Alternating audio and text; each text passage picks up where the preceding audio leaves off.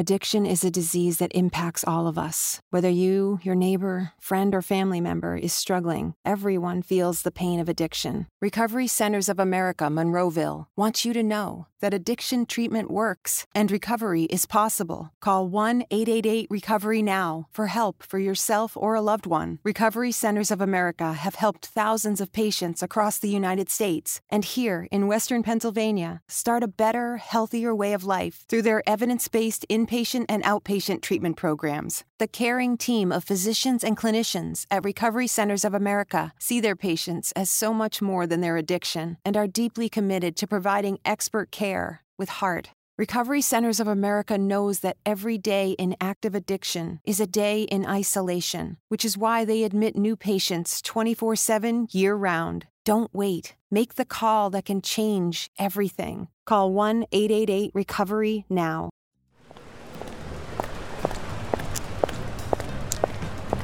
Welcome to Record Store Society, a production of iHeartRadio.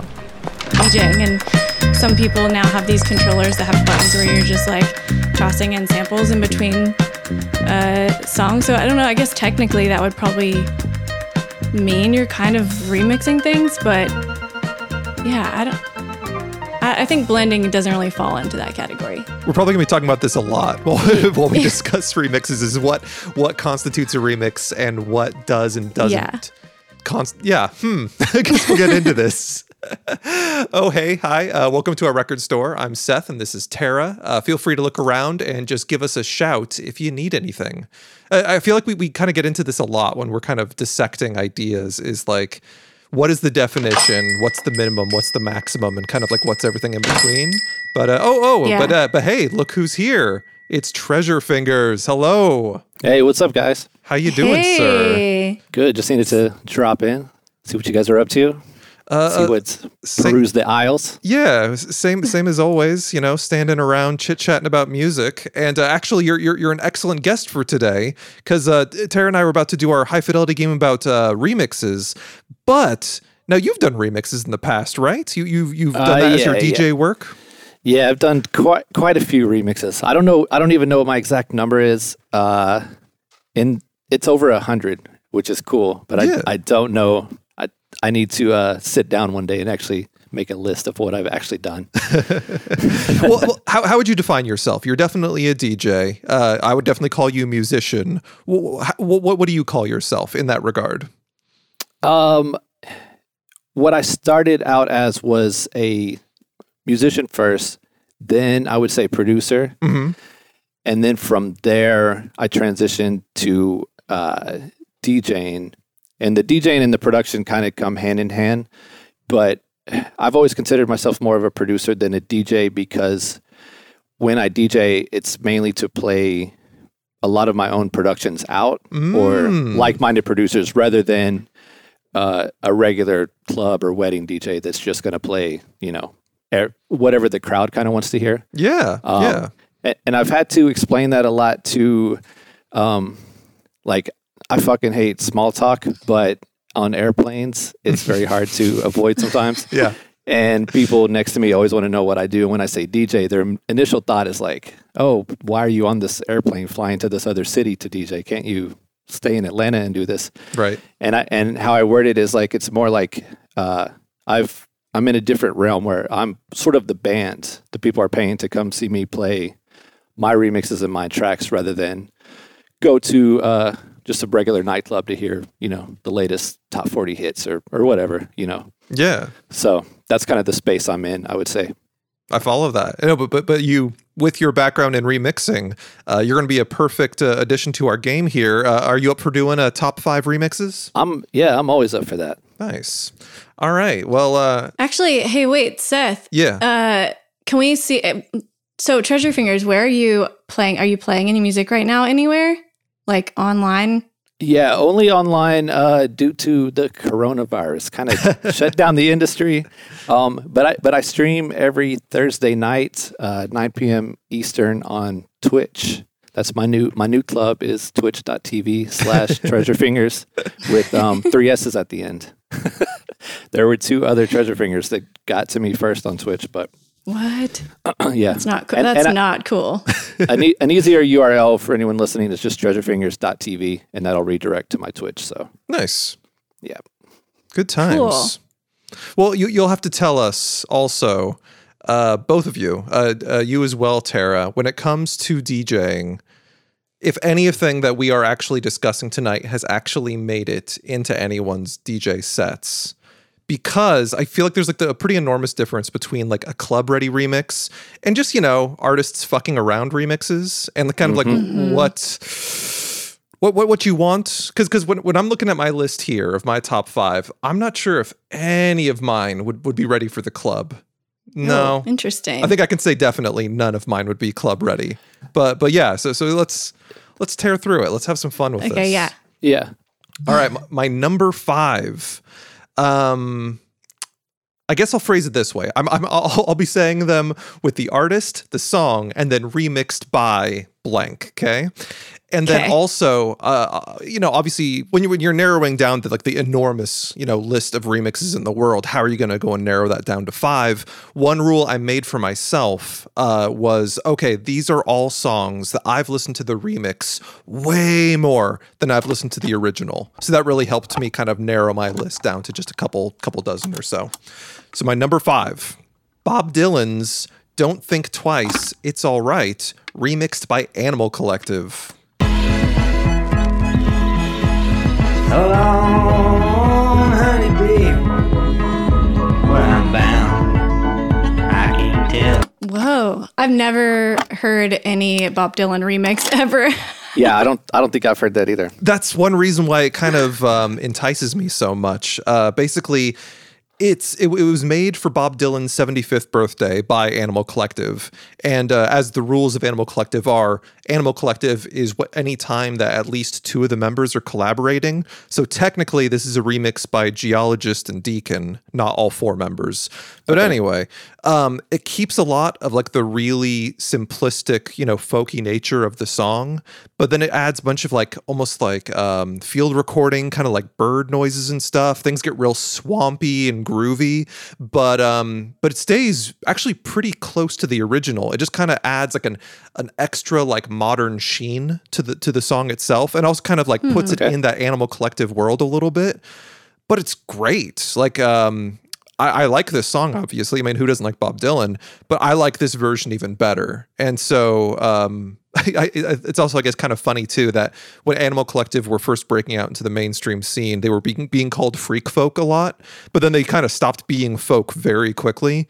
This is kind of them like almost recreating some real freak folk because it is Okay. real root Bob Dylan. Because yeah, the song is from uh, Freewheelin', so you know back in the old days of Dylan, but with that uh with that Animal Collective sheen on top, and it's it's wonderful. Like I would almost call it an Animal Collective song more than I would call it a Bob Dylan song. But Oh, okay. So, uh, Interesting. What's the trajectory of their career that they made this song or a remix? you mean like like where were they in their career? Like, yeah, what, yeah. This this Is was this, pretty like, recent. I think this one was um probably like three or four years ago. So so Oh, 2016ish probably. And um, Gotcha. yeah, so no, they're already deeply established, hundred percent. People already know what's happening, and um, you know, I, I try not to worry myself too much with, with what uh, other people think. But um, uh, Bob Dylan fans were not a fan of this remix because I, I can tell you from experience, the original artist fans always hate the remix. of course, They hate it. They hate it. interesting. Yeah. some people are squares. They don't like new stuff. That's cool. Yeah. That's cool. Hey, how, however Um, you want to consume music, that's fun. You know. Yeah. As a as a remixer, I tend to try to avoid negative online comments, course. but uh, those get hurled if you. But it depends on who you remix. But uh, any bigger acts, they they do not like what you did with their favorite artist song. I, I wonder why why they chose that one, or they just like, oh, you know, this song would sound really cool with some like birds Huh. in it. Um, Let's remix it and add some birds. I'm gonna guess it's tempo, honestly, because Oh. because because by stripping out the original, like almost like chugging momentum, and making it much more focused on like his vocals, it's it's it's a much more like lethargic song that way. And I think maybe that's what they were going for. I don't know, but um, gotcha. So they did they did strip out sort of the like beat and Yes. stuff and change change that part of it. Oh, okay, gotcha. at, at least changed it up. I'm not going to say they entirely removed it or changed it, but they definitely altered it quite a bit. Yeah. It's, it's much slower, much more swampy, but uh, in in a good way. Uh, so yeah, no, that, that's that's my number five. Number four, JJ Dooms, and actually, there's a word in this song title that I don't want to use, but just so we all know what I'm t- saying, I'm gonna I'm gonna use it once while I'm saying it, but then I'm never gonna say it again. So, JJ Dooms, retarded friend, remixed by Thom Yorke and Jonny Greenwood. cold and stiff. Hold the if. If in case you need a facelift, sold a gift. Rip it like space time foam, fold the riff. Have y'all heard this one? No. I, I have not heard this one either. This- I, I love how it's like two club DJs that, that haven't heard any of these, but I know. But also, like But it I goes said, along with what you said. The, the, Yeah. the- none of these are ready for the club. Um, Yeah. this one I absolutely adore. What basically what they did is I have I have my assumptions about what this actually is because this this remix is given to like the credit is given to both Thom Yorke and Jonny Greenwood, but if you listen to it, clearly the um, the instrumentation for the song is taken from Jonny Greenwood's score from There Will Be Blood. The uh, this uh, and so because of that, I think Thom Yorke just did the remix, but he stole so much from Jonny Greenwood that he gave him co-authorship on Yeah. it. yeah. It's Um, interesting. But Yeah. uh, it's interesting too because technically, so it's a JJ Doom song, and you know JJ Doom is obviously MF Doom, rest in peace, and uh, Jneiro Jarel, who who did all the beats for that album. But since JJ Jneiro Jarel didn't do the beats for this remix, it's almost like it's just a new Doom song backed by quote unquote Radiohead, Thom Yorke, and Jonny Greenwood. So it's pretty wild and it's really wonderful. And I'm just a big fan of Jonny Greenwood in general, all of his score work, and hearing one of his best scores wrapped over by MF Doom is just a- astonishing. It's it's really, really, really, really, really good. And this was done for uh, Lex Records did a 10th anniversary compilation. This snuck on there, and uh, other than being on the official JJ Doom album, the original version, blah blah blah.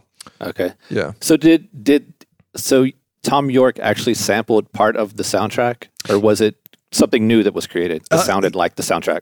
if if he got something new, he got the exact same performance somehow because Okay, it, it okay. So sounds he probably did 100 sample it, yeah. yeah, it sounds hundred and ten percent like the Okay. uh, the There Will Be Blood soundtrack. That definitely sounds like he sampled it then and then was like, "Hey, I I did this. We're gonna put your name on it too." It- especially too because Thom Yorke did another remix for MF Doom later uh, for his song Gazillion Ear. So because of that, I presume that this was just an ongoing thing. But yeah, Jonny got side credit because all of his work was put in there. It's funny because um, I've done a few sets since MF Doom died. Yes, RIP.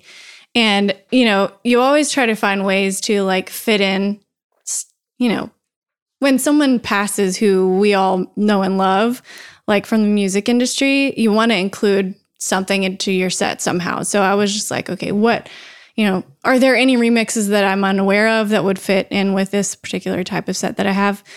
I, I don't remember seeing that one at all, but I remember seeing the Thom Yorke one for sure. Oh, Gazillion Ear, yeah. G- Is that one? Is it like slow or? Um, well, it's got a lot of strings, and the ba- the the basically the bass of the song is just like the percussive strikes of like the um the bow against the strings. So it, it is by no means like a traditional Like- remix. Like it Yeah. sounds it sounds odd, but but but I would say in a good way, in a really good way. Is way. it maybe it's like more of an edit or something? Yeah, yeah, and, and and in fact, I I would have to go back in time to like relive this moment in history to know for sure.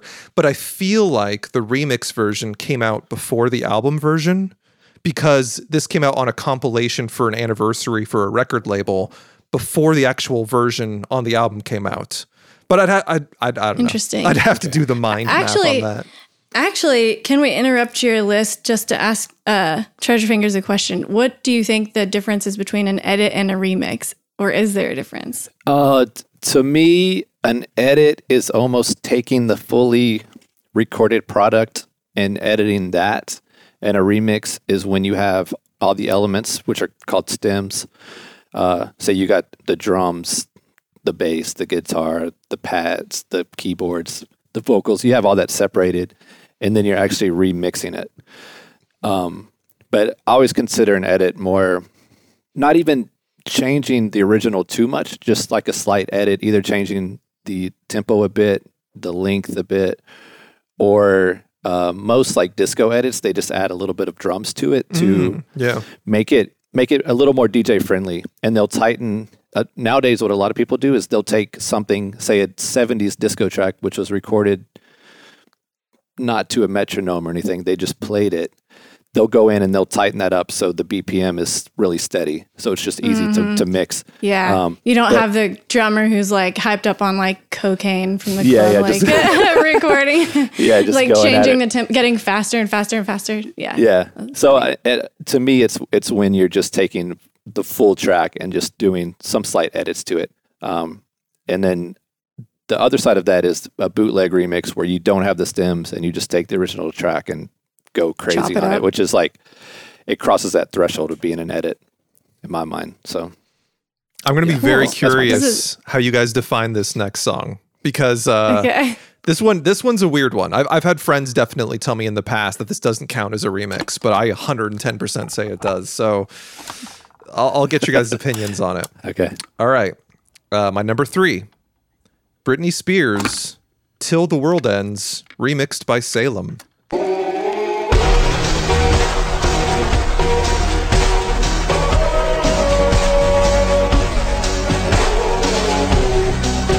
Have y'all heard this one?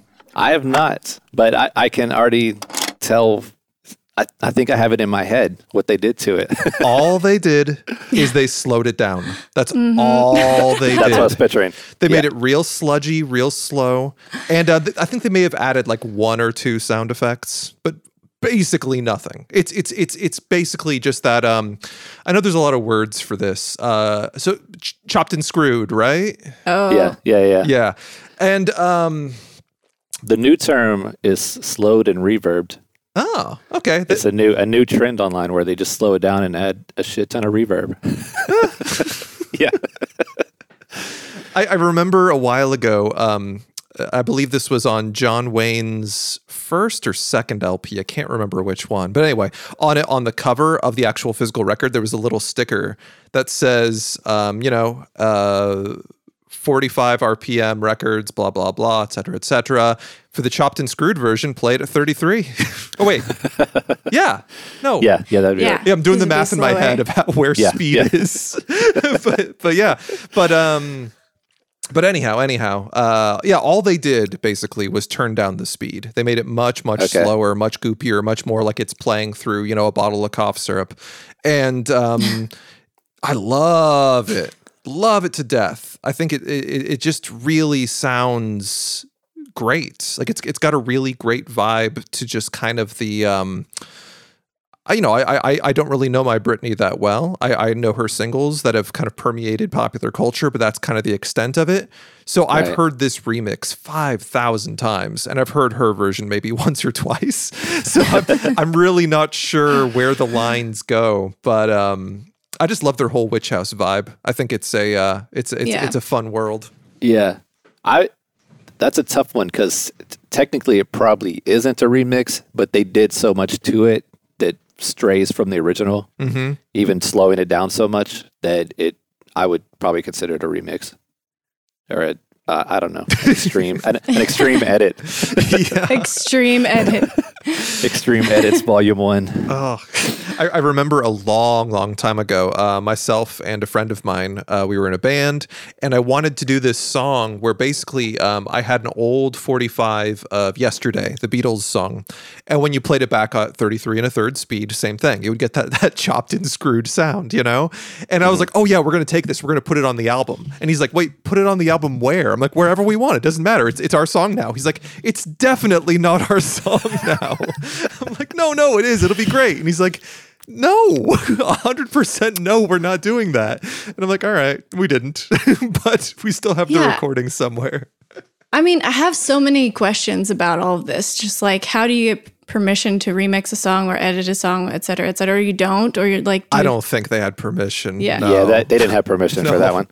I'm trying to remember who did this, but someone did the same thing, but way more extreme. Of I think it's a Justin Bieber song. Yes, and they slowed it down eight hundred percent. Yeah, yeah. So it's just Yeah. like a drone experimental noise track at that point. Yes. Um, and I can't remember who did that, but I think that's a really cool experiment to do. Yeah, I Just take But- huge pop hits and slow them down 800%. fully agree. But like in general, well, I guess if if the artist is releasing their stems through their label or something, like you have permission. But in general, like you don't. You just kind of go at you it Don't. Yeah, and wait for them don't. to say cease and desist. yeah, Yes. Well, sometimes they will, uh, the label will pick it up and either work out a deal or just be like, hey, thanks for remixing this for free for us. We own it. So we're going to go ahead and release it. yeah. Oh, That- I, I believe that happened with um, Four Tet a couple of times. I, th- I think a couple of unofficial Four Tet remixes that were made for fun eventually just got released as real because hey, they're always good. you know, like Yeah, if yeah. you hear it, it's like, well, obviously we're just going to release this now. Yeah. All right, you guys ready for number two? What number? That was number three. That was my Dang, number I three. feel like we're flying. Yeah. We're flying through this. Okay. Here- Here comes my number two. Um, this one's much more traditional. Um, this is Beck's Girl remixed by Octet.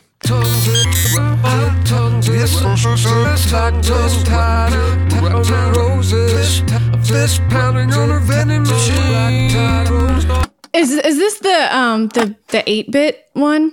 Ooh, no, no, that's a different one. Summer Girl. That's Summer Girl or No, something. no, no, like no, no. right? That, but you're thinking of the same song. Yes. Oh, okay, okay. I, mean- love that remix. Sorry. No, no, no. You're totally right. Maybe this is an 8-bit remix. I- I- totally forgot about that. I'm looking at my uh my, my little like library here on my iPod right now. And um cuz I remember Beck did this thing basically where he released Guero, his album, and then he had Guerolito, where basically it's, you know, little Guero and it's um he remixed basically every single song on the album. And I think the song Girl got multiple remixes. I'm pulling this up right now. Yeah, the eight bit one was cool as shit No, no, I, I completely and agree. fun. Yes. Um, I can't remember who did it though. Okay, I, I see what you're talking about. The Ghettochip Malfunction Hell Yes 8-bit remix. Is that the one you're Not thinking hell, of? not hell yes. It was girl, but I thought it was called Summer Girl. But maybe yeah, Interesting. Ham or something. I don't know. I, I, think somehow we are thinking of the same song, but in a different I think we are. yeah. but anyway, uh, yes, this is this is the remix of that song. That that song that sounds like "My Summer Girl." That Yeah. song. This is the Yeah. remix of that song, and it's incredibly good. I think it's even better than the original. I think the original is very good, and this I think does have a far more traditional, like you know, structure of a remix. It's got breakdown sections. It does this. It does that. It kind of jumps all over the place, but um, far superior, I think. And I think that happens sometimes. And what can you do? You know. Okay, mine is called, or the one I was thinking of is called Bit Rate Variations in B flat. Oh, but of the same song. Yeah, Oh, interesting. I wonder where that one's from. but it's like it's an eight bit version of that same song, Ooh. but it's really cool. Yeah, hmm. Good choice. I'm thinking of I, I, now, now. My mind's reeling on, about like the special edition of Guero versus Guerolito versus the single versions, and I'm trying to remember which versions are where. But I'm, I'm gonna have to track this down. Anyway, anyway, I, I could dig, I could dig around on Discogs all day or whatever, but I'm not Yeah. gonna. Yeah. Let's get back to it. Um, a- and actually, coincidentally, my number two feeds into my number one very directly because my number two was a Beck song remixed by Octet. My number one, Beck is the remixer, and it's Philip Glass's NYC 73 to 78 remixed by Beck.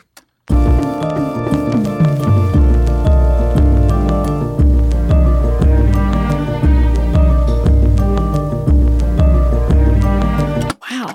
I apologize for going so obscure What? on you guys today. I apologize.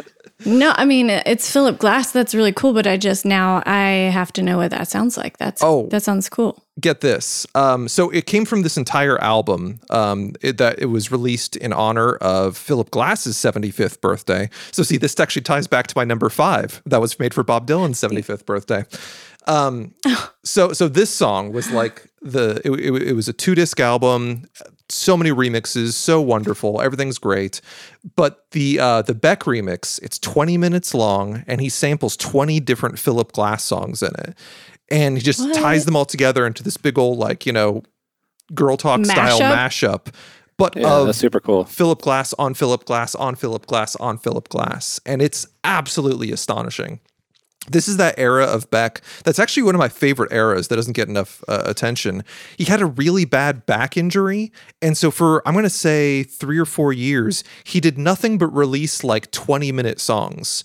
Um, he did this uh, trilogy called Defriended, Gimme, and um, I can't remember the third one, but they're all really good. and he just released these individual singles. Each one was like 30 minutes long each. Then um, he released this, and then he did a this other thing where he was making fun of Matthew Friedberger. So he made like a 20 minute song just to like own him. It was weird. Do you guys remember that? No, No. do you I never hate heard Beck that. now though? That's your that's your boy. he is my boy. Th- th- this this is this is the um this is the very truncated version of that story because it is just one of my favorite weird rivalries in music ever because it involves three of my That favorite so weird. musicians. So, um, Wait, who's the third? you'll, you'll you're about to find out. Oh, okay. Sorry, I'm so- getting ahead of myself. So Radiohead released a song about Harry Patch, who was the last living World War One soldier who died in England. But then there's also the musician Harry Partch, okay, who does like a lot of avant-garde, really complex time signature stuff like that, musicianship, blah blah blah, composer.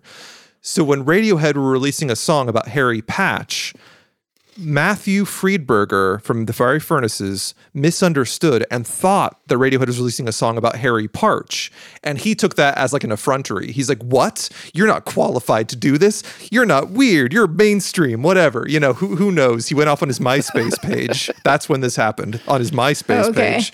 And, um, you know, said that, you know, Radiohead were a bunch of hacks and in, in very snarky terms.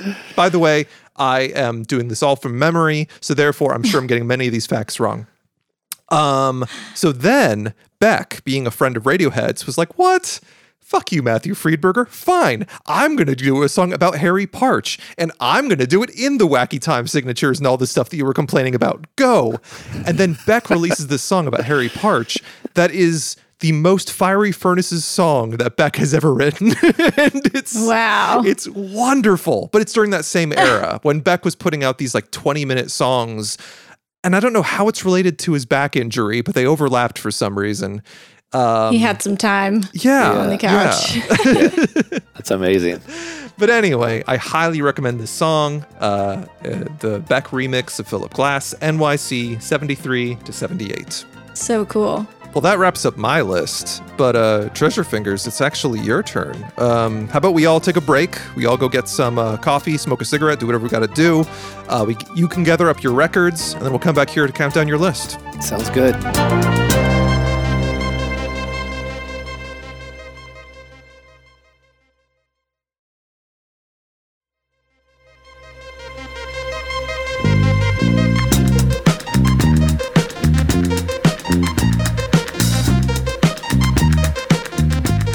We're right in the middle of the high fidelity game. Uh, I just wrapped up. We got Treasure Fingers coming up next, and we're doing the top five remixes. Uh, go ahead, Ash. Kick us off. All right. Yeah. Um, I, I got a, a a warning here. I've got six because I did an, an honorable mention, Okay. and it's it's the bootleg. It's a bootleg. Okay. The rest are proper remixes. so- Okay. Okay. Nice. Do, do I you have want a the bootleg long, first? I have a long list of honorable mentions. Maybe we could go through those at the end. Okay. Okay. if yeah, it, yeah. Let's like- save it. Okay. Sounds good. All right, number five. This one was tough. Um, I knew a Soulwax remix would be in the top five because they're just incredible remixers. Um, fighting to see which one it was going to be was tough, but I settled on Klaxons' Gravity's Rainbow Soulwax remix.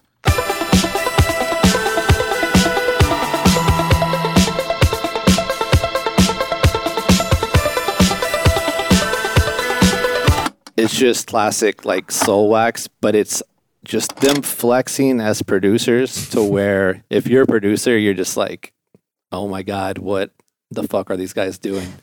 And it just keeps building and building and building. It's just a really incredible remix. Uh, because for one, it, it works in the club, it gets people dancing. Two, it it doesn't stray so far from the original that you wouldn't recognize it if you're, you know, if you know the original song. Which there's a ton of remixes that just disregard the original and go off on a tangent. Um, but three, what I said just about the production of it is just pristine and crazy. It's just them completely shitting on every other producer out there. so uh, I went with that one, but if you guys are familiar with Soulwax and the remixes they've done, Tame Impala, LCD Soundsystem, MGMT, just every single one of them they knock out of the park. So it was very tough to land on number five for that one. Five is also always difficult because it like kicks out like, you know, basically every other song. Like your number five is saying, all right, there's the velvet rope. No one else is getting in tonight, you know? Yeah, yeah, it's the cutoff. Yeah.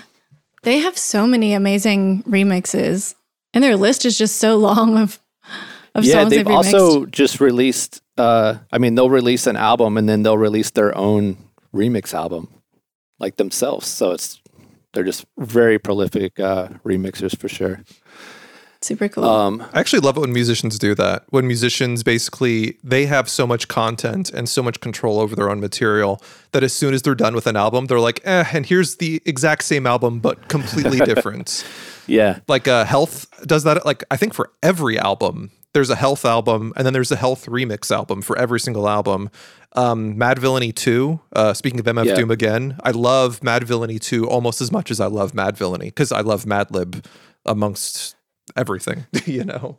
uh, this I can't remember who did this, and I just got the promo for it. But in the bio write up, it had said something like, "We started to question ourselves if we're nuts." Or crazy because we started remixing our album before the original album even came out. so before they just just kept going and went back and remixed everything. It made a remix album before the you know everything even came out. So I love it. it's funny. Yeah. uh, That's cool. Shitty story because I don't know who did that, but all right. So my number four spot is Phoenix Lisztomania, the Classixx remix. When it's all over, we can barely discuss for one minute only. Wealthiest gentlemen only. And now that you're lonely, please stay. Yes.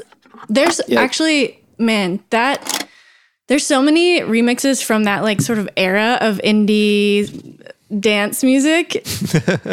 and that's Yeah. one that's like kind of legendary for sure. That's what I was diving through mentally because there's, like you said, just so many good remixes, and that era was it was remixes that worked on a dance floor, but also you could listen to them literally doing anything else. So it was it was just a good time for for uh, dance music. Um, that one I feel like they just kept the integrity of the original, but really put a Classixx touch on it, and it just turned out phenomenal. It's one of my favorite remixes ever done for sure. You're absolutely right, though. That yeah, that there's that era of like dance rock where basically Franz Ferdinand, fucking Arctic Monkeys, everyone had like that kind of Gang of Four aesthetic. We're just kind of like having that like disco beat behind rock and roll. And then yeah, Right. you just need to give that just like one more nudge, and then it's just pure disco, you know, because the, the the beat is already what's holding it together. That because I, I was thinking about um, a Franz Ferdinand, the Avalanches remix that I almost uh, put Oh, on my list, but um, but yeah, you're right. There's a lot from that era. That that that era was just kind of primed for remixes. Yeah. I think that whole mid 2000s where it was like a precursor to blog house because it was indie bands getting remixed and then that sound popped off to where new artists came out and made created that sound that sounded like, you know, indie bands being remixed but they were original Yeah, artists at that time, mm-hmm. you know. Yeah, yeah, that's a like great yeah, point. that's true.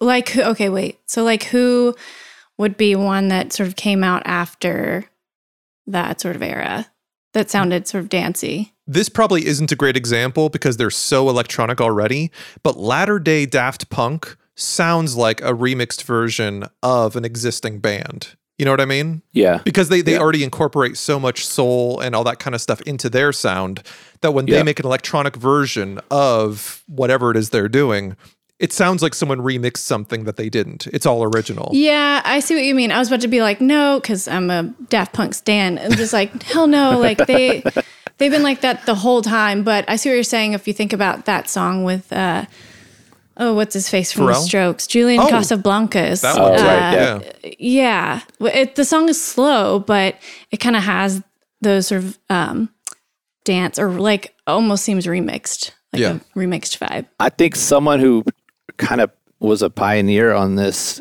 but like leading up to it, uh, was the Faint. They just had a great electronic sound, but obviously a you know an, an indie band at at the heart of it. Yeah, yeah. Great call. All right, number three, and this is such a tune. Just goes off every single time I played it, and if I hear it anywhere, I'm in pure just delight. It's the Whitest Boy Alive, Golden Cage, Fred Falke remix.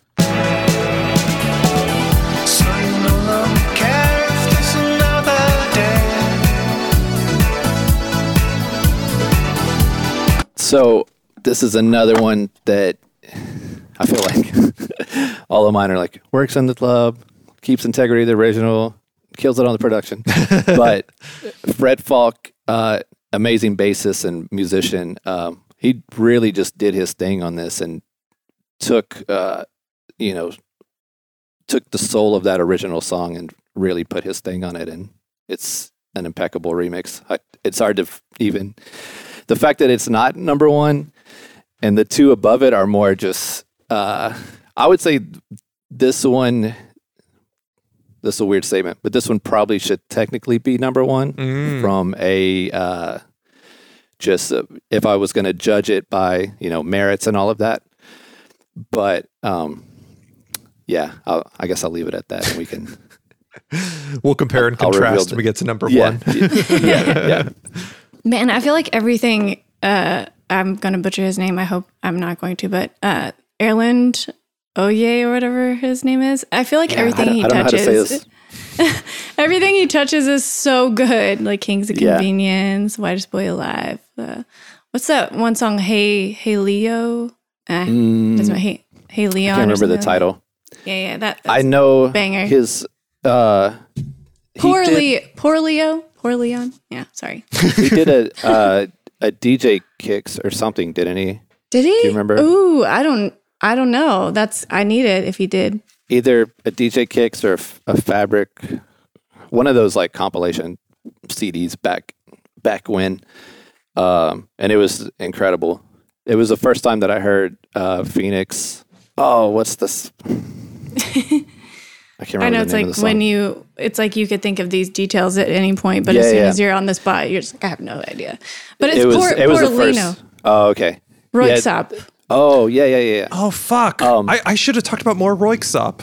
I just realized that just now. Yeah, you, that just same. Yeah. Well, I'll roll into number two, which this one is purely a club hit. Um, and from a producer standpoint, at the time, I guess it was, you know, flexing on the producer front, but it's Fugees Ready or Not, the Zinc remix, which is kind of widely circulated as DJ Hype remix, but it's actually the Zinc one. Um, but apparently, Hype had assisted Zinc with the bass line.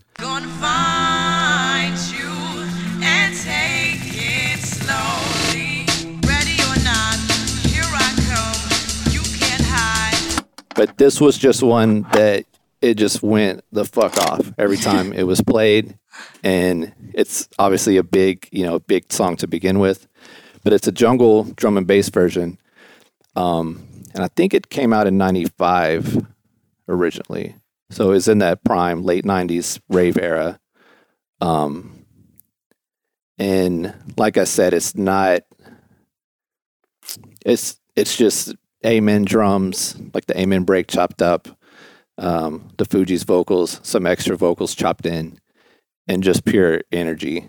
Um, I don't know how else to to describe that one. yeah, yeah. It sounds awesome. I feel like I'm getting more and more into drum and bass as of late, whereas before the only, I guess, real drum and bass I was into maybe something related to like trip hop, where it's more uh, low, like it's not like the full version of like a hyped up drum and bass track. You know, it's just like it has an element of drum and bass in it, but it's still like a trip hop song.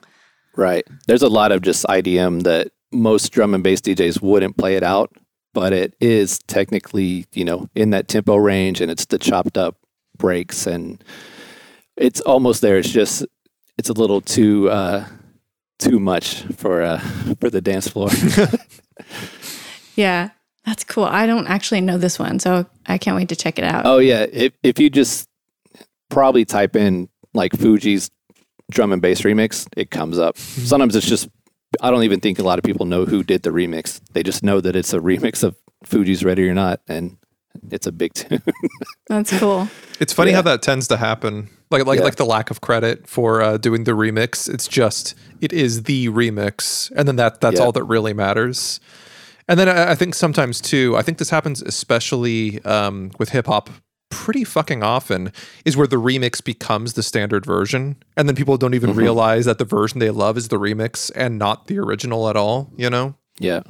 And I, I think that happened with this just because of the time period when uh, there would just be tons of, of white labels Yeah. of it coming out and no no credit to anyone on it Right. except they hear you know Fugees ready or not. So um, I think that's why the misconception that it was the hype remix and not the Zinc remix happened. But Uh, do you know the year when Um, this remix came out? Was it probably around the same time as the original single? Um, no, and I, I don't even know if it was, was an original. I mean, a, an official remix. I think it might have been a bootleg. Because I was, I was Um, thinking also about the uh, the Napster slash LimeWire era where everything got mislabeled. like, Yeah. like no one could easily and correctly understand where anything came from because it was just some asshole's like personal labeling system that was just broken. Yeah, Yeah, What's this super isn't funny? no doubt. This is real big fish. yeah, exactly, exactly. what's super funny with that era is around that time. Uh, well, I'm still in a in a drum and bass group called Evil Intent, but around that time we were really kind of coming up and making some noise and getting our records out and stuff like that.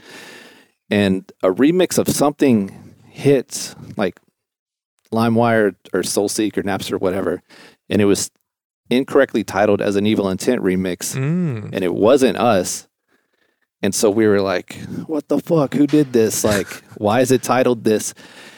And we were trying to find out. And then it came out that uh, our roommate at the time was like, oh, I did that. And I, I just made it that because I wanted people to hear it. we were like, wait, what? Oh my gosh. It was, it was so bizarre because we spent, we spent like a few weeks trying to figure out like where that came from or what, Wow. you know, really bizarre. And that's, I mean, you know, I'm sure he's your friend, but that's a that's a pretty shitty thing to do. Yeah. We were like, wait, what?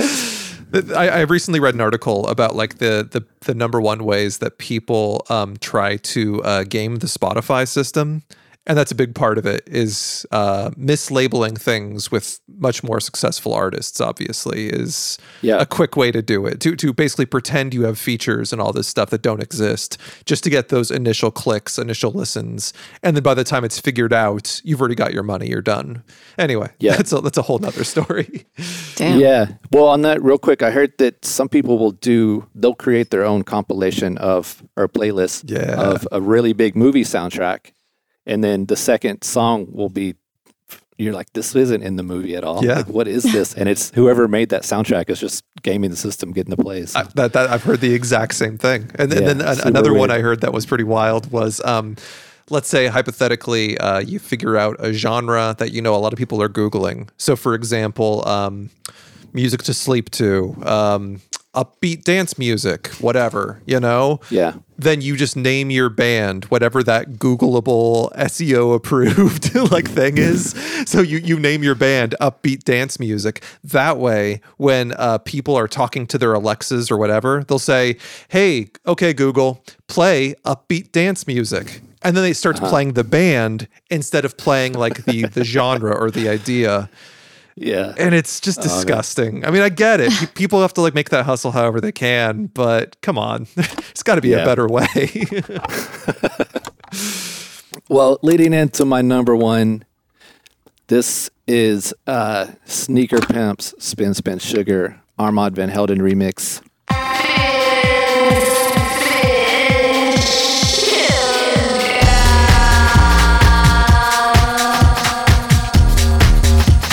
And this one is just like to me just uh, like the epitome of like a fucking great, great remix that like a club remix. This is like the perfect club remix for me.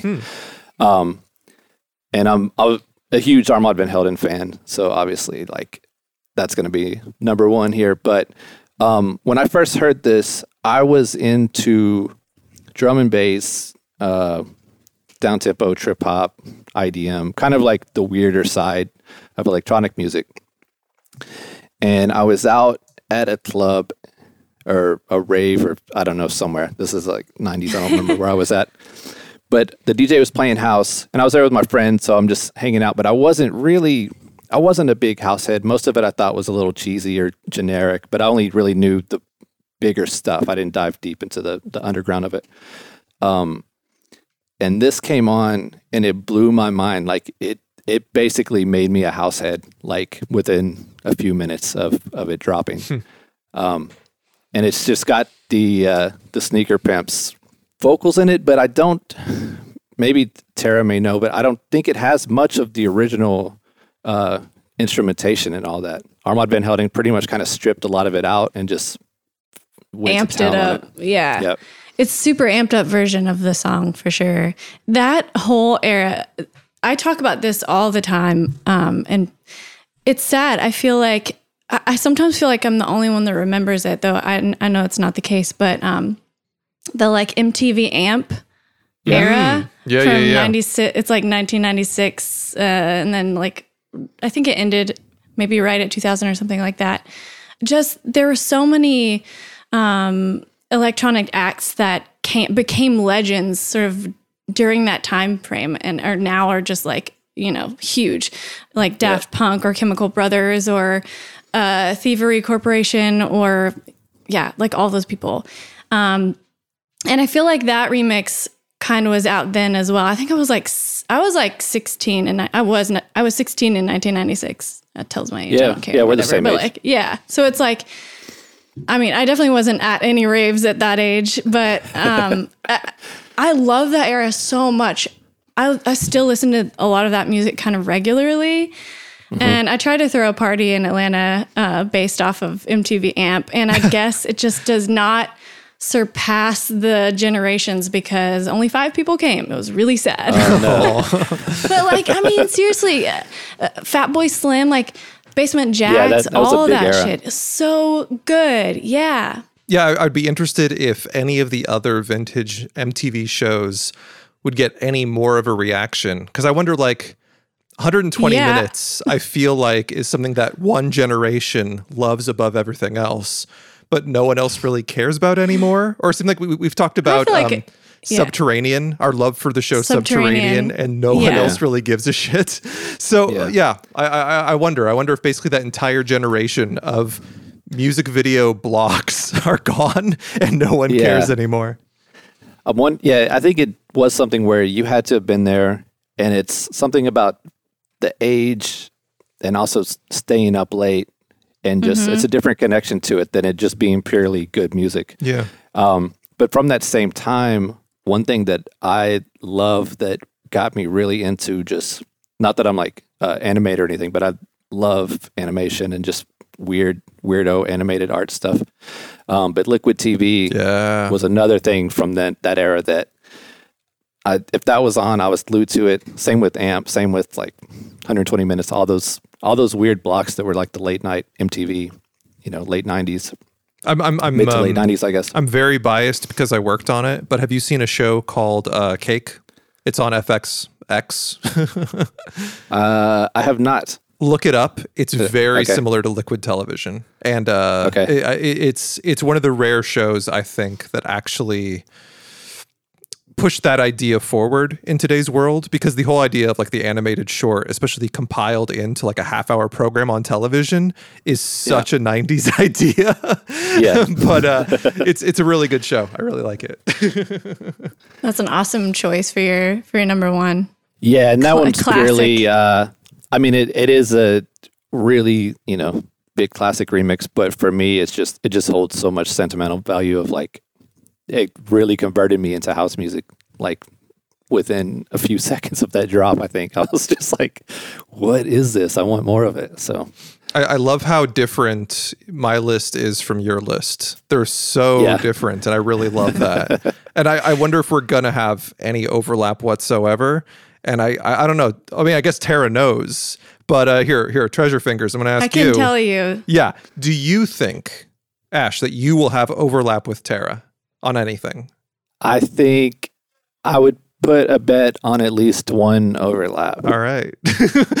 We're somehow and might- turning this into like a sub game. And I we haven't figured and I might yet. put a second s- small bet on on two overlaps, Mm. but uh, I could see I could see if see some some overlap. So we'll see.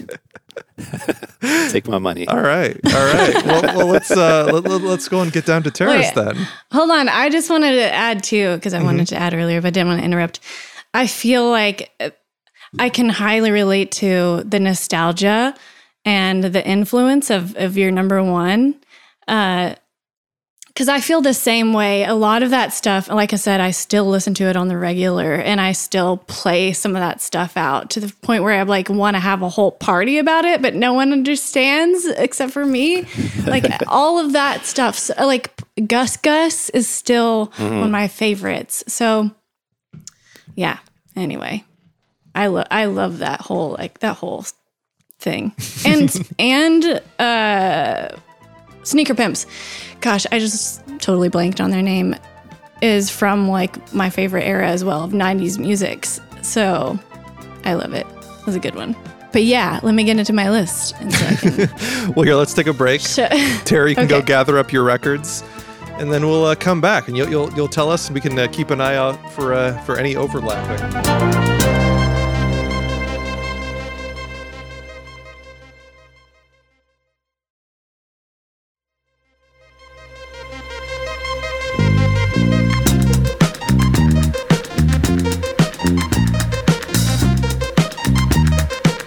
Okay, we're back for our third segment in uh, our high fidelity game, top five remixes. I've gone. Treasure Fingers is gone.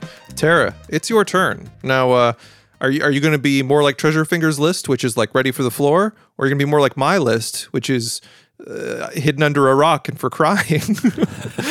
which one? all of mine are ready for the floor. Mm, all of them. Um, but I'm going to kick it off with a legend in the remix world, and that is Shep Pettibone. He's remixed so many Nice. freaking songs, but my choice is Behind the Wheel, which is a Depeche Mode song.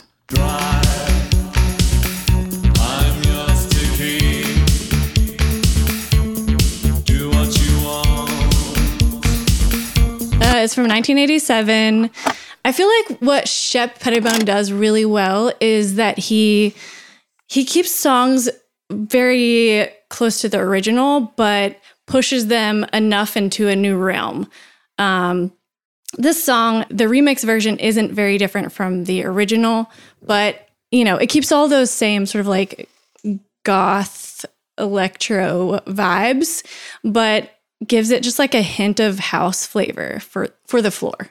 It, it's hard to choose a favorite Shep Pettibone remix, actually. Yeah. He uh a lot of his stuff too is it borders on that like edit is this edit slash Yeah. remix because like you said he keeps he keeps the original intact in such a good way but really makes it as DJ friendly as it can be. Like if you see a Shep Pettibone track even if you didn't know what it was, you as a DJ you could play it and you know it's going to work and it's going to go off. It's just- Yeah. it's yeah. just kind of it's like it's like with taste because I feel like if you, you know, sometimes you are like, okay, well, I really want to play this song, but it's so slow. I wonder if anyone's remixed it. It's questionable a lot of the times. You have to know who you're working with there, like who who remixed it. But there's so many people out there remixing stuff and not all of it is great and all of it is you know there's there's just so much to choose from but uh, yeah if you if you find a Shep Pettibone remix of a song you know it's going to be like very tasteful like not too far from the original it's going to work on the dance floor people are going to love it That's such a, good- a, a, a, a nice, pleasant, and like respectful description of his remixes. I really dig that. he was huge in the 80s and he was like working with Madonna and like actual Yeah. like famous people and he I've was on the played, uh, radio I've played his uh his D Train Oh uh, yeah. edit like a lot on live stream, probably at least five times I think. The the one that how you make me feel or whatever it's called. Uh, was it? You're the one for me. You're the one What's- for me. Yeah, yeah, yeah. That, yeah, That's yeah. the one. That's amazing. I've probably heard it on your stream. All right, so that was number five. Number four, Ode to the OG, ATLian, Treasure Fingers, Walking on a Dream by Empire of the Sun nice, remix. nice one.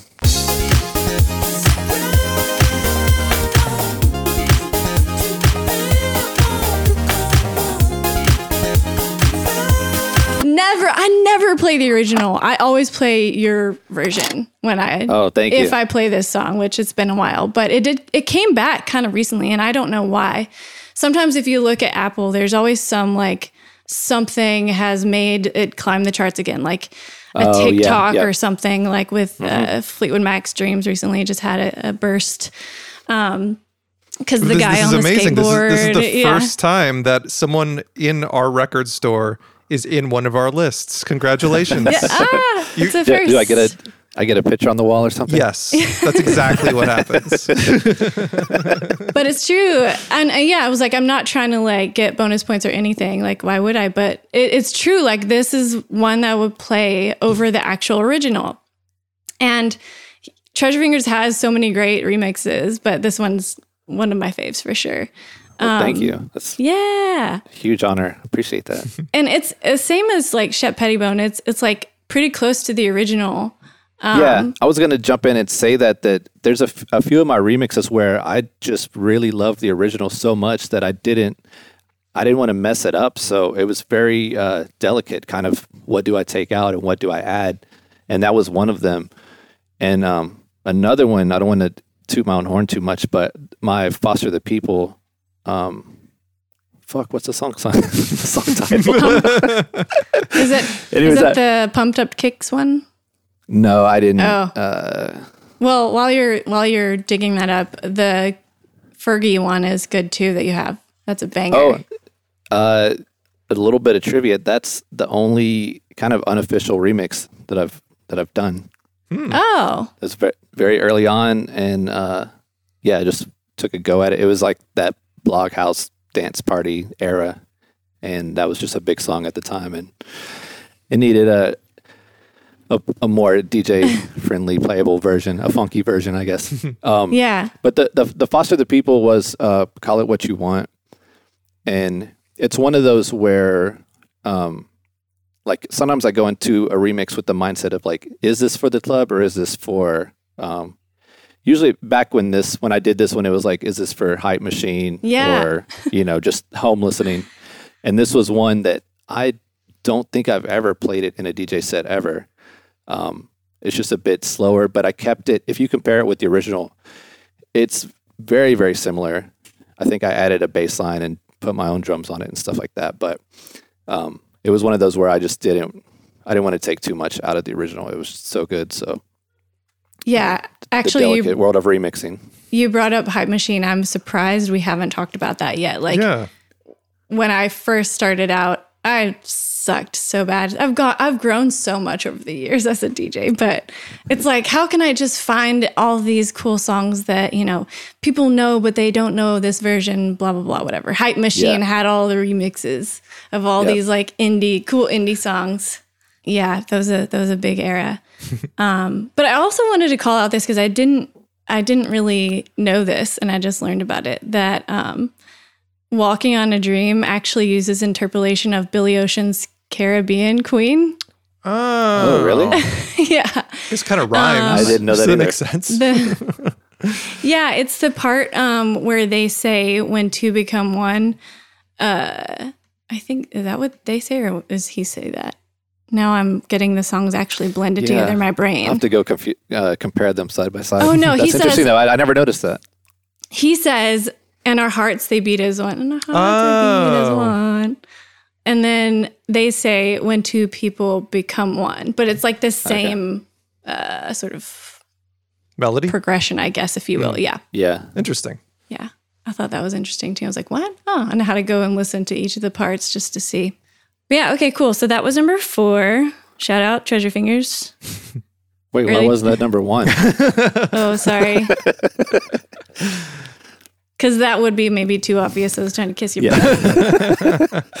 the top five's all Treasure Fingers remixes. okay, next is no spoilers. Treasure Finger. No, just kidding. No. Um. All right. So number three is a remix of a Teedra Moses song. Called "Be Your Girl" by Kaytranada.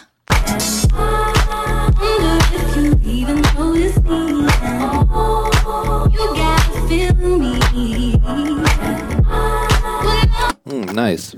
Yeah. So this one, um, again, the original is kind of ma- maybe this is a warm up club track because it's not that like upbeat fast or whatever. The original is a lot slower and still kind of has that R and B like a little bit house flavor there already, but Kaytranada definitely made it his own and like put a Kaytranada spin on it. It's a little bit faster. It's got more of a house vibe uh, than it did before. Um, it's really good. And it was so good that he actually got an, so he did this in 2013, but then it got an original release or like an official release in 2018. So you can find this on Spotify or Yeah. Apple Music. Crazy. He's Yeah. amazing though. I'm a, I'm a big f- fan of uh, Kaytranada in general. His um his albums I, I really really enjoy. Yeah. So was that that remix was a bootleg originally, or it just they just didn't put it out for a long time? Yeah, they just didn't put it out. Um, and you could download it for free on like SoundCloud and stuff. Oh, okay, okay. Yeah. Okay, yeah. So that was number three, Kaytranada with Teedra Moses remix, or sorry, Teedra Moses remixed by Kaytranada, Be Your Girl. The next one is number two, Fatboy Slim's Body Movin' by the Beastie Boys.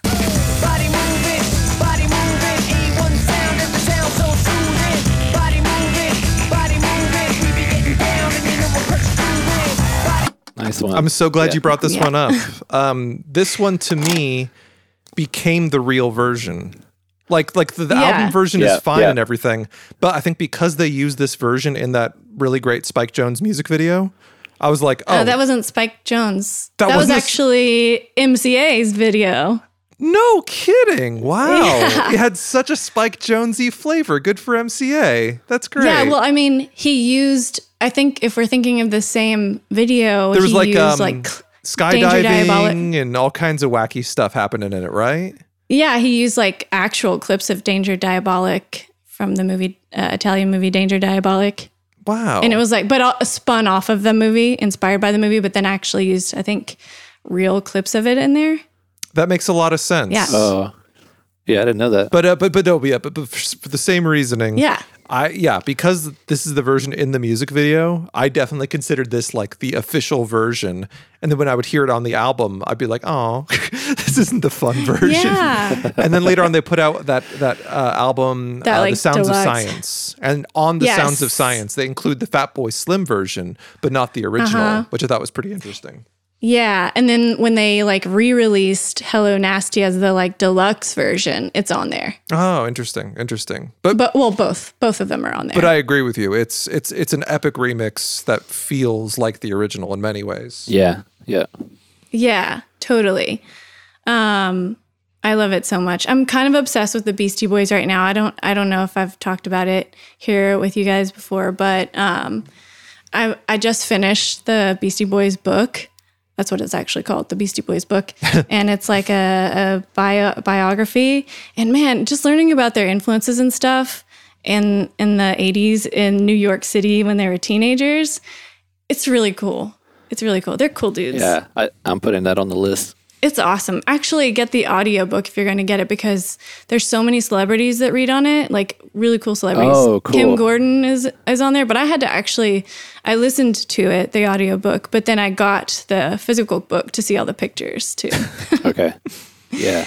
yeah, but it's super good. And also something I just learned about this song, the Body Movin' remix um, by Fatboy Slim, is it's interpolated from the Byrds song Fido, and you can hear it. It's like kind of the bass section, the melody. uh, It's it sounds like it a little bit, Okay. but um, but you know, with like way more electronic elements. And there's a sick drum break on the Fido song. Interesting. Check, Huh. yeah, check. I'm gonna have to do a little It's A really- B comparison to that later because that, yeah, Yeah, yeah, I could should. definitely see that. Huh. It's um, it's hard to notice if you're not paying attention. Right. So right. you could hear the the bird song and be like, "Oh, this is a good song," but you would never be like, "Oh, wait, is this the? This kind of sounds like Fatboy Slim, Beastie Boys remix, but it doesn't sound like it." So yeah, cool, cool stuff. Wait, I'm already at number one. That was really fast. Wow, we're at number one already. Do we do we Yeah. skip some? did? No, Wow. we had Shep Yeah, you zoomed through it. Shep Pettibone, Treasure Fingers, Kaytranada, Fatboy Slim. Wow. So now we're at number one. Yeah. So number one is classic house track banger.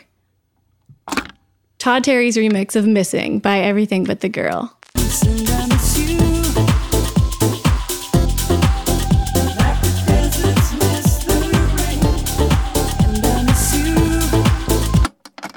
Ah. Oh, nice. Yeah. Big tune. Yeah. So no Huge overlaps tune. then. No overlaps at all. Wow. No overlaps. I love it when that happens because yeah, that We- we just have 15 brand new songs for us all to enjoy and uh, put Yeah. together and think about. Yeah, I feel like I, I wanted to say that, but there wasn't. I didn't want to spoil it for you guys. But there was kind of it was more of an overlap in like um, time, like time frames for me and Treasure Fingers because there was Yeah. that whole like indie uh, 2K thing that happened. Well, But, um, um, Body Moving almost made my list. That that that, that was in Oh. my on my short list for sure. So that was close. But uh, everything but the girl. I feel like a remix of everything but the girl is just pretty much everything but the girl, right? Not in the early years. Hmm. Um, that was gonna. I was just about to say this. Much like the Fatboy Slim version of Body Movin', how it kind of became the original for you and for many of us.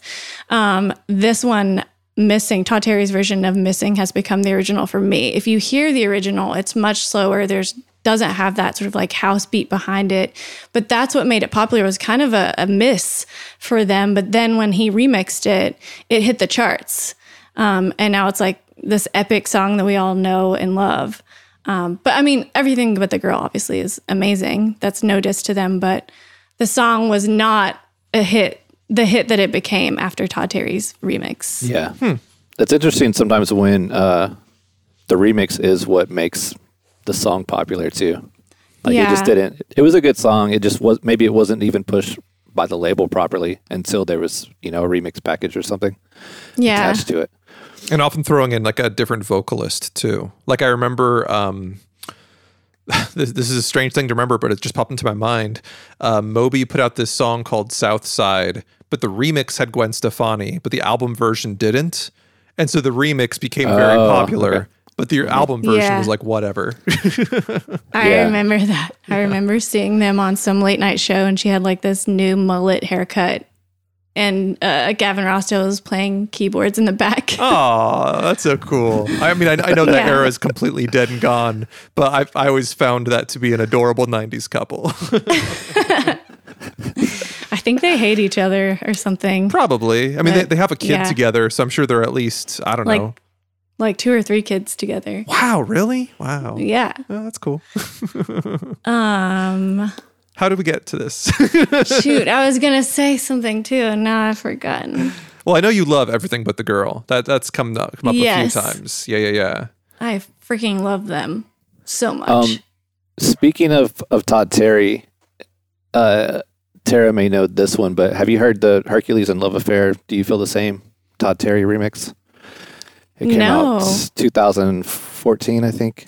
Oh, it's so good. It's an incredible remix. I would probably put it up there with the honorable mention. It's it's just such a vibe. It's pure like Todd Terry, but with you know Hercules and Love Affair cool. at the heart of it. Sounds sounds awesome. Oh, that's what I was gonna say. We were talking about just like uh, remixes that became popular on the radio. And of course, no one wants to talk about this one ever again or play it, but R. Kelly's Ignition remix. Yeah, Oh, yeah, yeah. Excellent point. No, the, the remix is the version. Yeah, yeah. Yeah. Yeah. Yep. Yeah, I, I can't lie. I'm a little bummed about not being able to play that one anymore. Thanks a lot for ruining it. No, R. I, I Kelly. follow you. Um, speaking Yeah. of both that and um, our shortlists, I had one of my Yeah. shortlists that I didn't want to mention just because I'm so mad at one of the performers right now. It's um, Ariel Pink, Fright Night, Oh, sh- and it's the Dâm-Funk remix. I love Oh, Dame yeah. Funk. Dâm-Funk. Oh, yeah, Dâm-Funk's incredible. Yeah, yeah, yeah. But I just didn't want to say the words Ariel Pink, so I, I left Yeah. it off my list. Freaking garbage person. That was that was crazy to me. Yeah, yeah. But anyway, let's let's not dwell on that. Let's talk about some more Let's- short lists. yeah, let's talk about our short list. Should I? Oh yeah, please hit, hit us with Yeah, some. let me just jump in since I'm off off of my list. Um, another shout out to Homemade Crystal Clear. Everything is embarrassing by Sky Ferreira. That remix is so good, and it's kind of a Nice. slow slow song generally, but like I can play this in the club because it's it's you know hyped up just a smidge. Um, Disclosure's remix of Jessie Ware's Running is so good. Uh, Frank Ocean's White Ferrari remix by Jacques Greene. Um, Diplo's remix of Gold Digger. And then I'm going to only say two more because I have a long list. But um, Rel is this uh, New Jersey club DJ and he remixed Raingurl by Yaeji and it's a banger. And then last one is uh, Kelly Lee Owens' remix of More Than a Woman is super tight. That was a lot. it's I'm sorry. Strong list. Very nice. How about you, Treasure Fingers? You got any? Uh, oh yeah, you you had one. You're number six. Yeah, I didn't make like a long short. I kind of stuck to the five, and but one of them that I wanted uh, to give some shine because the the remixer is he's still I think he's from Peru or somewhere, and he's not a big name by any means. Uh, but it's the Smiths, this charming man, uh, Louis Leon bootleg. Hmm. And when I saw this, um, well, it's one of those where I'm not uh, a Morrissey fan based on uh, whatever politics. Speaking of R. Kelly said. and Ariel Pink. Yeah, yeah, whatever. yeah, Yeah. yeah. Um, Understandable. But this, the Smiths, uh, this charming man was always just like such a favorite song of mine. And when I saw the remix, I almost didn't listen to it because it's one of those things where I'm like, no, fuck you, you shouldn't have, you shouldn't have remixed this song. And then I listened to it, and it was done so tastefully, but with its own vibe. Uh, it he just he just killed it. And I used to end my probably for about four or five years, I ended every one of my DJ sets with it. Wow. Just because it just went off and it was it was a bit lower energy than what most of my DJ set had been. I think it's under 120 beat per minute, and I'm typically in the mid 120s when I DJ. But I would end with that, and obviously lots of people know the song, so they sing along, and it was just such a good like ending for Yeah. for a night out. He's Um, He's really good. I have uh, a few remixes of his as well, and I think my favorite of his is uh, re- uh, another Depeche Mode remix, which is "Everything Oh, yeah, yeah, yeah. Counts." Yeah. Everything Counts Yeah. is so good by him. I love it. Yeah. Um, yeah, he's just I feel like he's not really a big name and he he's gotten a little bit of shine for these bootleg remixes, but uh, still kind of relatively unknown, you know, remixer Yeah. out there.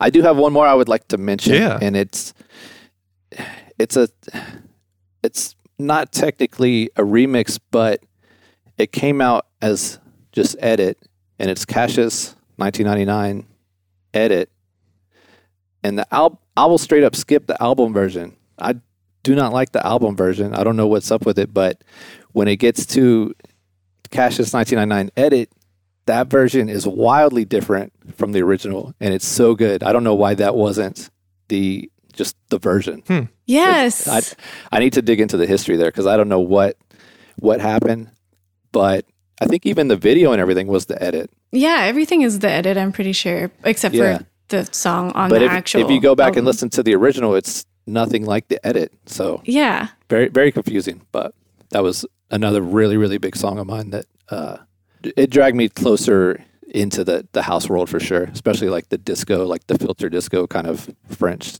the side French house vibe. Yeah, and that's another Mm-hmm. producer like R.I.P. that um uh, one of the guys from uh from the Yeah. like actually just work did so much work with other bands um and produced so many great things. Yeah, dang. I forget his name. It starts with a Z though, maybe. Anyways, Seth, what's your short list?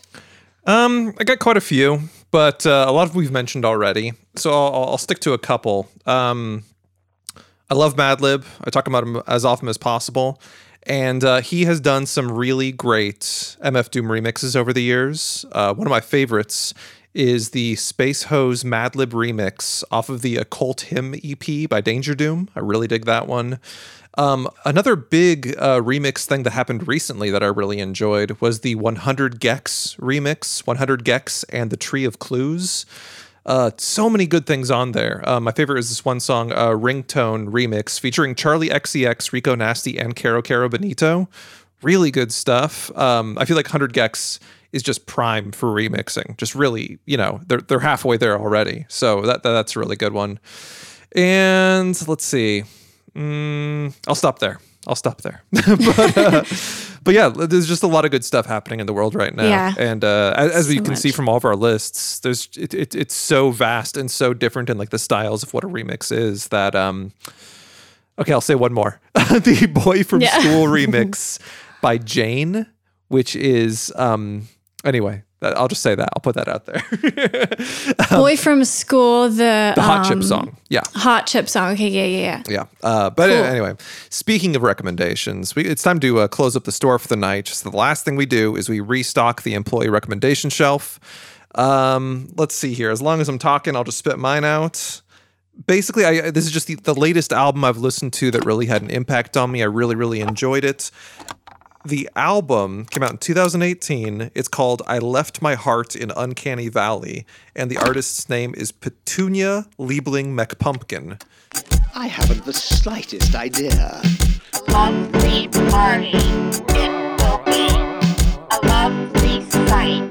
It is to. What? I love it already. Like I love anything un- related to Uncanny Valley type stuff, and the name, the artist name's incredible. Yeah, Petunia Liebling McPumpkin.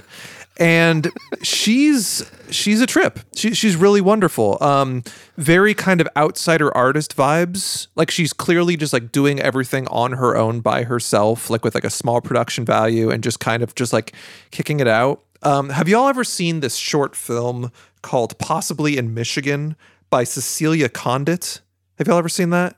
No, I have No. not. Well, if anyone in the store knows what I'm talking about, it's got vibes very similar to that short film. Anyway, it's like outsider art. It's a lot of fun, really experimental, really just like creative and making do with what you have at hand. And um, I really recommend it. Uh, how about how about you, Tara? You got something to throw on the shelf? Yes. Oh my gosh. I cannot stop listening to SZA's Good Days like on repeat every day, all day long. Good day in my mind, safe to take a step out. Get some air now, let your edge out. To some iceberg, you'll be heavy in my mind. I can't stop. I highly recommend everyone listen to it. So good.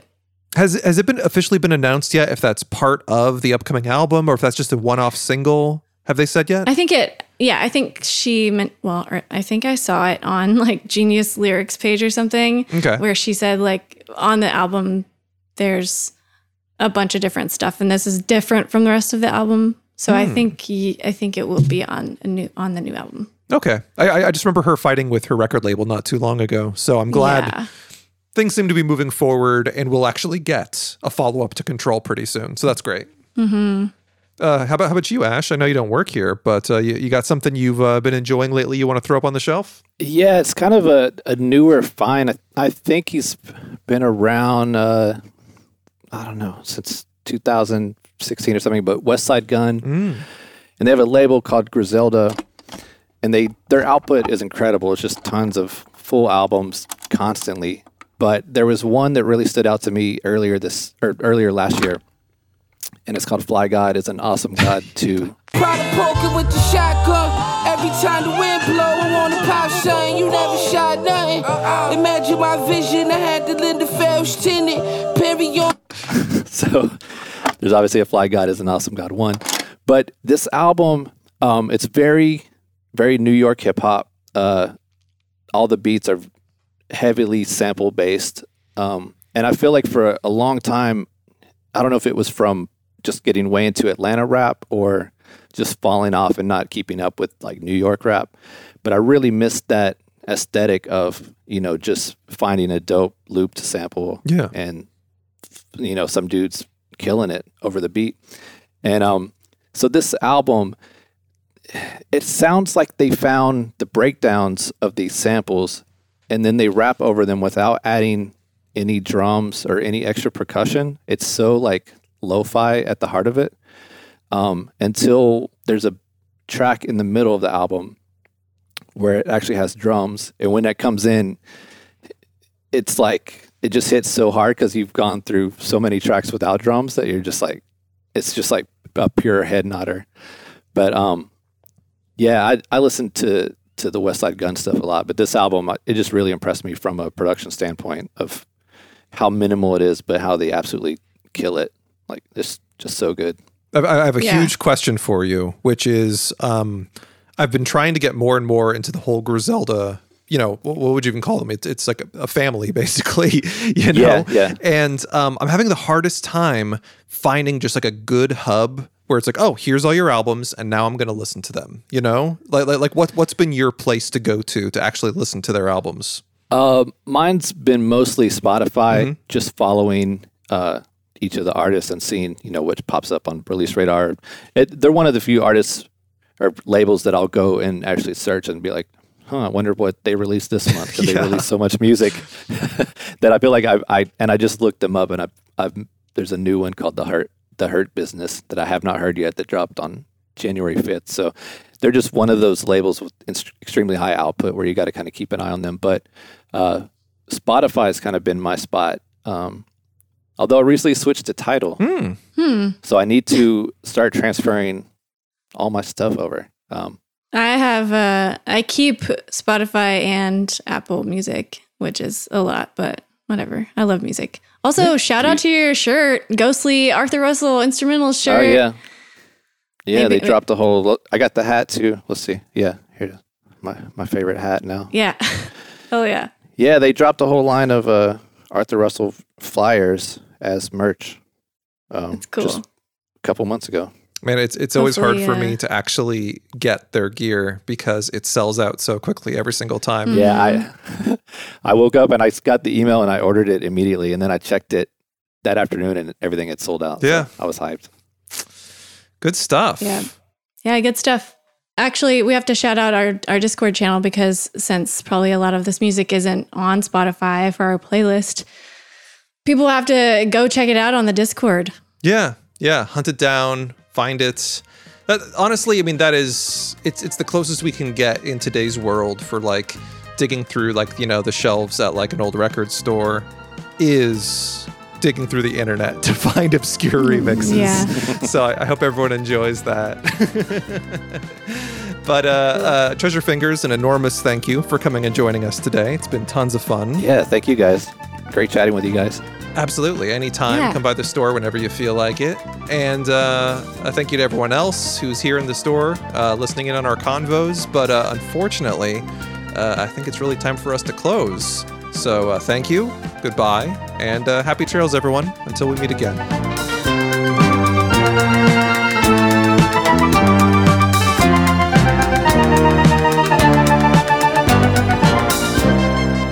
Record Store Society is hosted by Tara Davies and Seth Nicholas Johnson.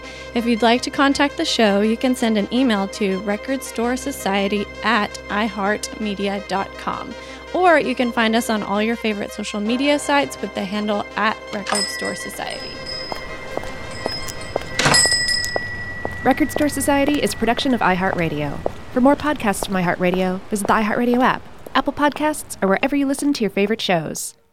Are you in excruciating pain brought on by your son, daughter, or spouse suffering from addiction? The sleepless nights, the constant worry, and the feelings of isolation? Recovery Centers of America wants you to know you're not alone. Addiction destroys families, but if you call Recovery Centers of America today at 1 888 Recovery, your loved one can begin to recover, and so can your whole family. At Recovery Centers of America at Monroeville, your loved one will be treated with compassion and dignity by expert addiction professionals while recovering in a world class facility. Family Support Services will give you knowledge, connection, and community so that you can begin to heal and recover as well. Call 1 888 Recovery today. Recovery Centers of America accepts insurance, provides transportation, and offers intervention services at no cost. Patients are admitted 24 hours a day, 7 days a week. Call 1 888 Recovery now.